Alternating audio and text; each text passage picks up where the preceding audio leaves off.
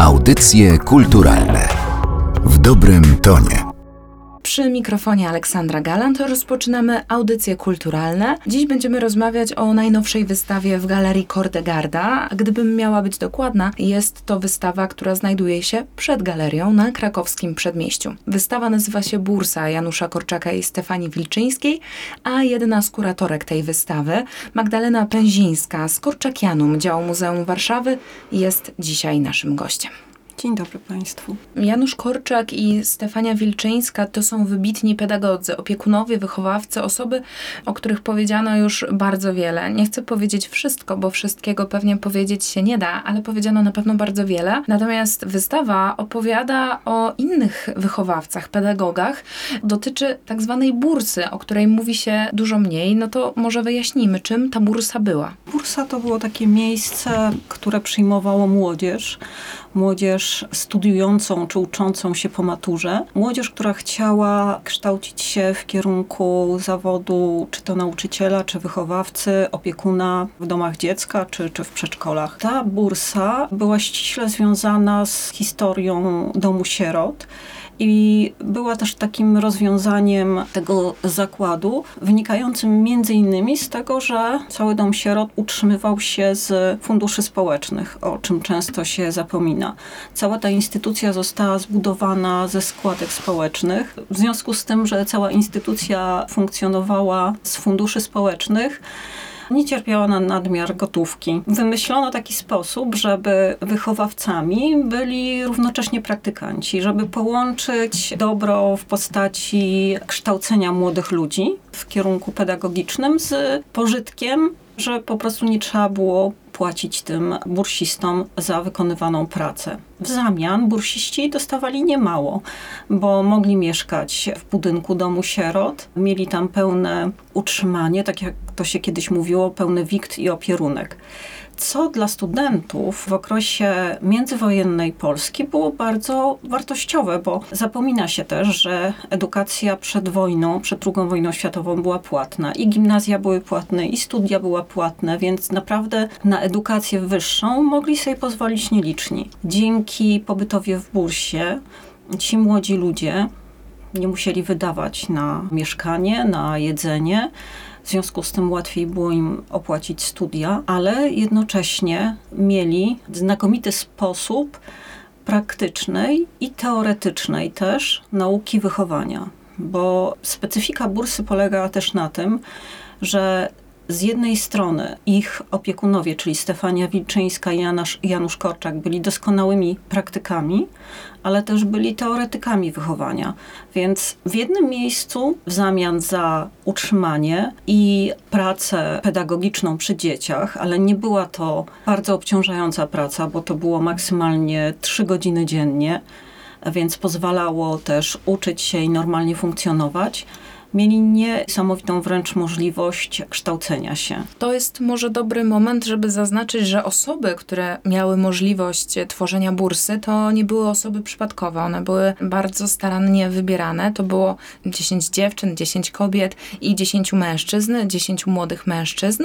Również na ich wykształcenie, zwłaszcza pod kątem pedagogicznym, zwracano uwagę. Tak, zdecydowanie. Nie było łatwo się dostać do tej bursy.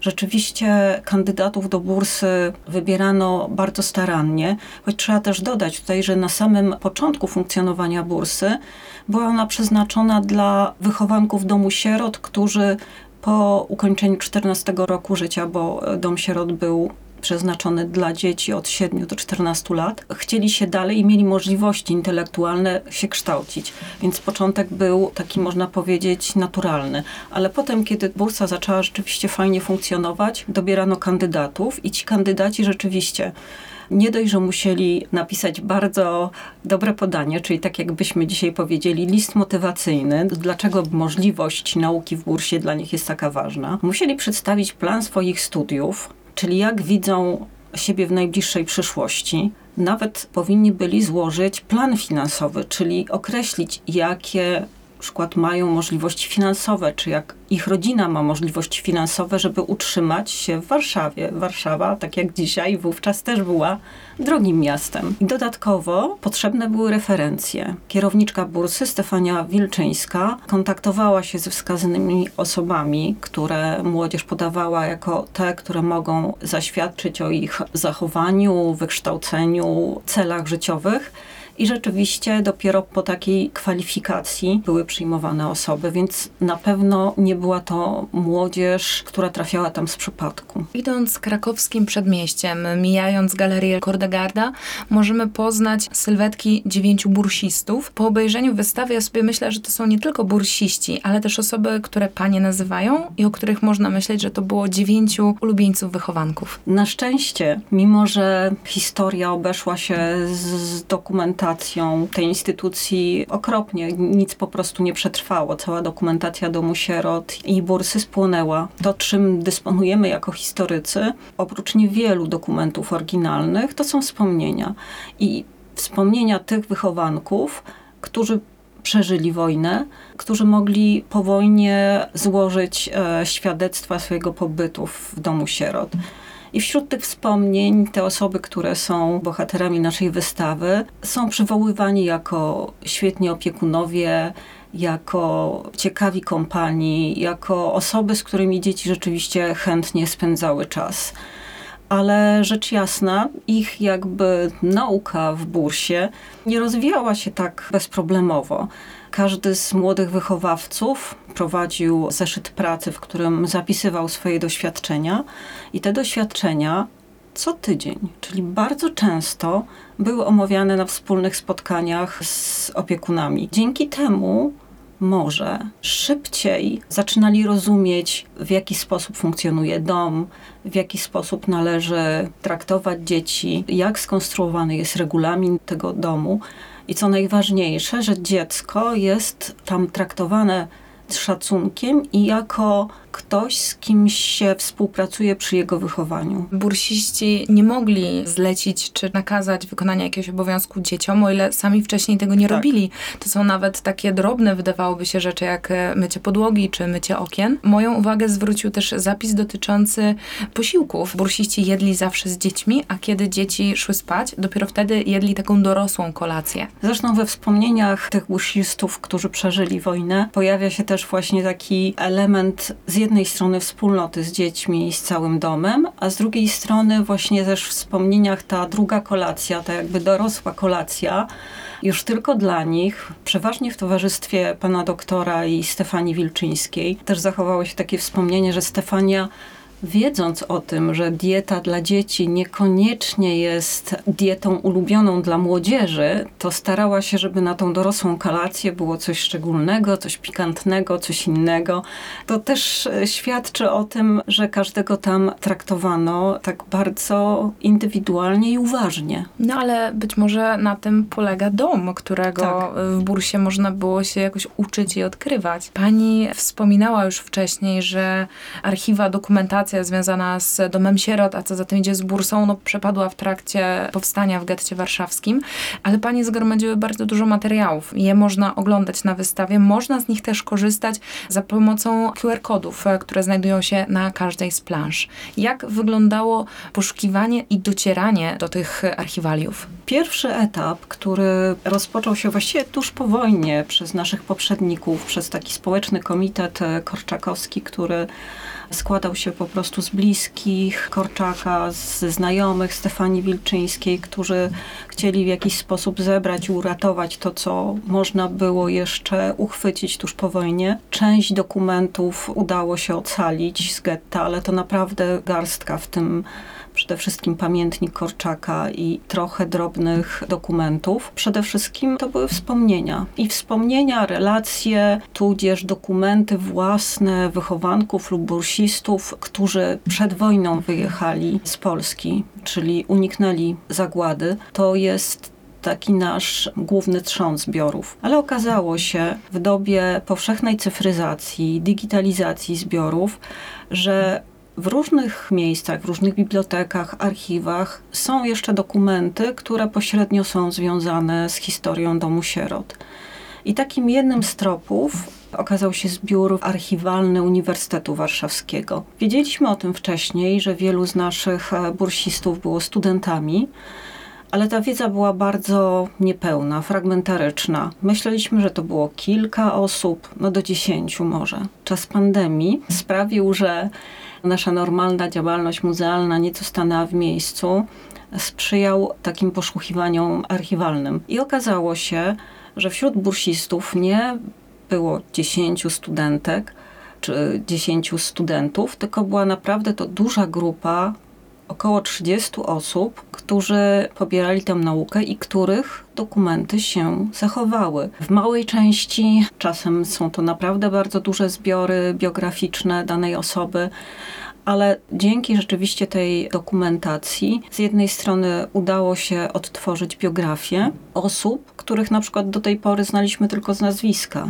Nic więcej nie wiedzieliśmy. Albo wręcz w ogóle odkryć nowe osoby, poprzez właśnie przeglądanie tej dokumentacji. Rzeczywiście te kwerendy na Uniwersytecie Warszawskim okazały się niezwykle owocne i stąd chcieliśmy się podzielić nową zdobytą wiedzą o współtwórcach Domu Sierot.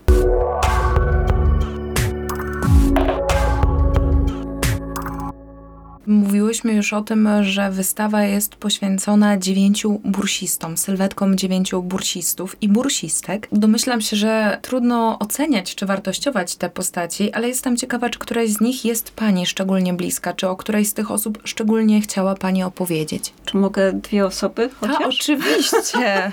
Z jednej strony jest historia Dorki Brauner, która przeżyła wojnę. Po wojnie pracowała w Warszawie jako nauczycielka, ale już pod zmienionym imieniem nazwiskiem, pod nazwiskiem Teresy Osińskiej, ponieważ jej osobista historia była taka, że jeszcze przed wojną przeszła taką przemianę duchową i przyjęła chrzest. Potem wojna wymusiła konieczność ukrywania się pod przybranym, jak to się mówiło wtedy, aryjskim nazwiskiem. Udało jej się przetrwać w Warszawie, nie było to łatwe, ale mimo, że przeżyła, mimo, że złożyła wspomnienia, mimo, że zachował się jej życiorys, nigdzie, nigdy nie wspomniała, że była studentką Uniwersytetu Warszawskiego. Być może to był jej jakieś niespełnienie, bo bardzo chciała studiować, bardzo chciała zdobyć dyplom e, magistra, ale niestety warunki finansowe, w których żyła, jej na to nie pozwoliły. Zresztą była sierotą. Swoje życie od trzeciego roku życia spędziła w różnych sierocińcach. W końcu trafiła do Warszawy, do Stefanii Wilczyńskiej i myślę, że za jej protekcją udało jej się skończyć gimnazjum. Przypuszczam, że musiała mieć wsparcie finansowe, a potem, ponieważ była zdolna, wybitna, chciała studiować, ale naprawdę potrzebne były do tego pieniądze. Jej się już nie udało. Po wojnie wstąpiła na uniwersytet i ukończyła polonistykę, ale o tym okresie studenckim, międzywojennym nigdy nie wspomniała. Więc kiedy odkryliśmy jej dokumenty, naprawdę jej teczka personalna, uniwersytecka jest bardzo gruba, odkryły się nowe historie z jej, z jej życia, nowe zdjęcia, mnóstwo zdjęć. Mieliśmy, dysponowaliśmy wcześniej właściwie jej zdjęciami powojennymi, a nagle zobaczyliśmy młodzieńczą Dorkę Brauner z czasów, kiedy była bursistką w domu sierot na Krochmalnej. A ta druga postać? A ta druga postać jest równie niezwykle ciekawa. To jest Abram Mazurok. Wiedzieliśmy o tym, że był bursistą, bo też przewijał się w różnych wspomnieniach. W listach na przykład Stefanii Wilczyńskiej często pojawiała się ta postać. Poza tym był początkującym pisarzem. I rzeczywiście jego teksty były dosyć udane, bo zaczęły się ukazywać w różnych czasopismach. Sam Korczak zachęcał go, żeby pisał. I jego pierwsza powieść dla młodzieży ukazywała się w odcinkach w gazecie Mały Przegląd. Potem została wydana jako książka, miała ogromne powodzenie, rzeczywiście młodzież bardzo chętnie ją czytała. Była to książka w części oparta na jego doświadczeniu z pobytu w domu sierot, ponieważ on starał się pokazać, że idea samorządności, idea wspólnego wychowania rodzica i dziecka, wychowawcy i dziecka, może być na stale wprowadzona do każdego domu rodzinnego, na podwórko, na kolonię, obóz. To była bardzo ciekawa książka, ale na tym nasza wiedza się kończyła o nim. Już wcześniej były próby podjęte, bo wiedzieliśmy, że był studentem, ale w związku z tym, że zaszła pomyłka w brzmieniu nazwiska i myśmy myśleli, że nazywał się Adam Abram Mazurek, tak naprawdę nazywał się Mazurok. Dopiero po odkryciu tego pełnego brzmienia udało się znaleźć jego akta.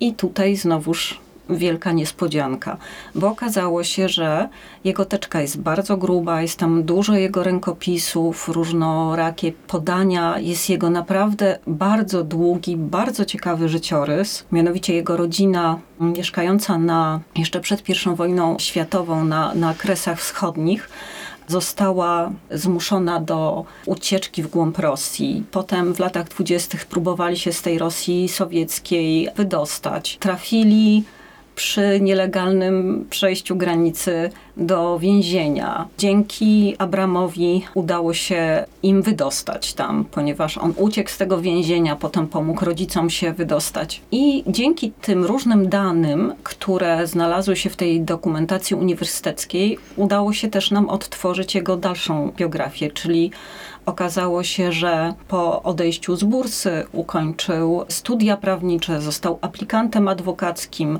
dalej pisał, a w czasie wojny powrócił do swojego rodzinnego miasteczka w Dubnie na terenie wschodniej Polski. Kiedy Niemcy tam wkroczyli, znalazł się po prostu w partyzantce i był zastępcą dowódcy brygady, czyli e, rzeczywiście bardzo zaangażowany, bardzo dzielny i z taką naprawdę historią bohatera. Zginął bardzo tragicznie. Na miesiąc przed wyzwoleniem został wzięty przez partyzantów sowieckich za szpiega alianckiego, ponieważ Świetnie władał różnymi językami i w swoim batalionie partyzanckim również odsłuchiwał radio BBC, żeby mieć najświeższe informacje z frontu. I pod tym fałszywym oskarżeniem, bez możliwości obrony, został rozstrzelany. To są niezwykłe historie i niezwykłe życiorysy. A więcej o bursistach można dowiedzieć się z wystawy Bursa Janusza Korczaka i Stefanii Wilczyńskiej, którą do 5 maja można oglądać przed galerią Kordegarda przy krakowskim przedmieściu. A o wystawie mówiła Magdalena Pęzińska z Korczakianum, działu Muzeum Warszawy. Bardzo dziękuję za rozmowę. Dziękuję bardzo. Audycje kulturalne w dobrym tonie.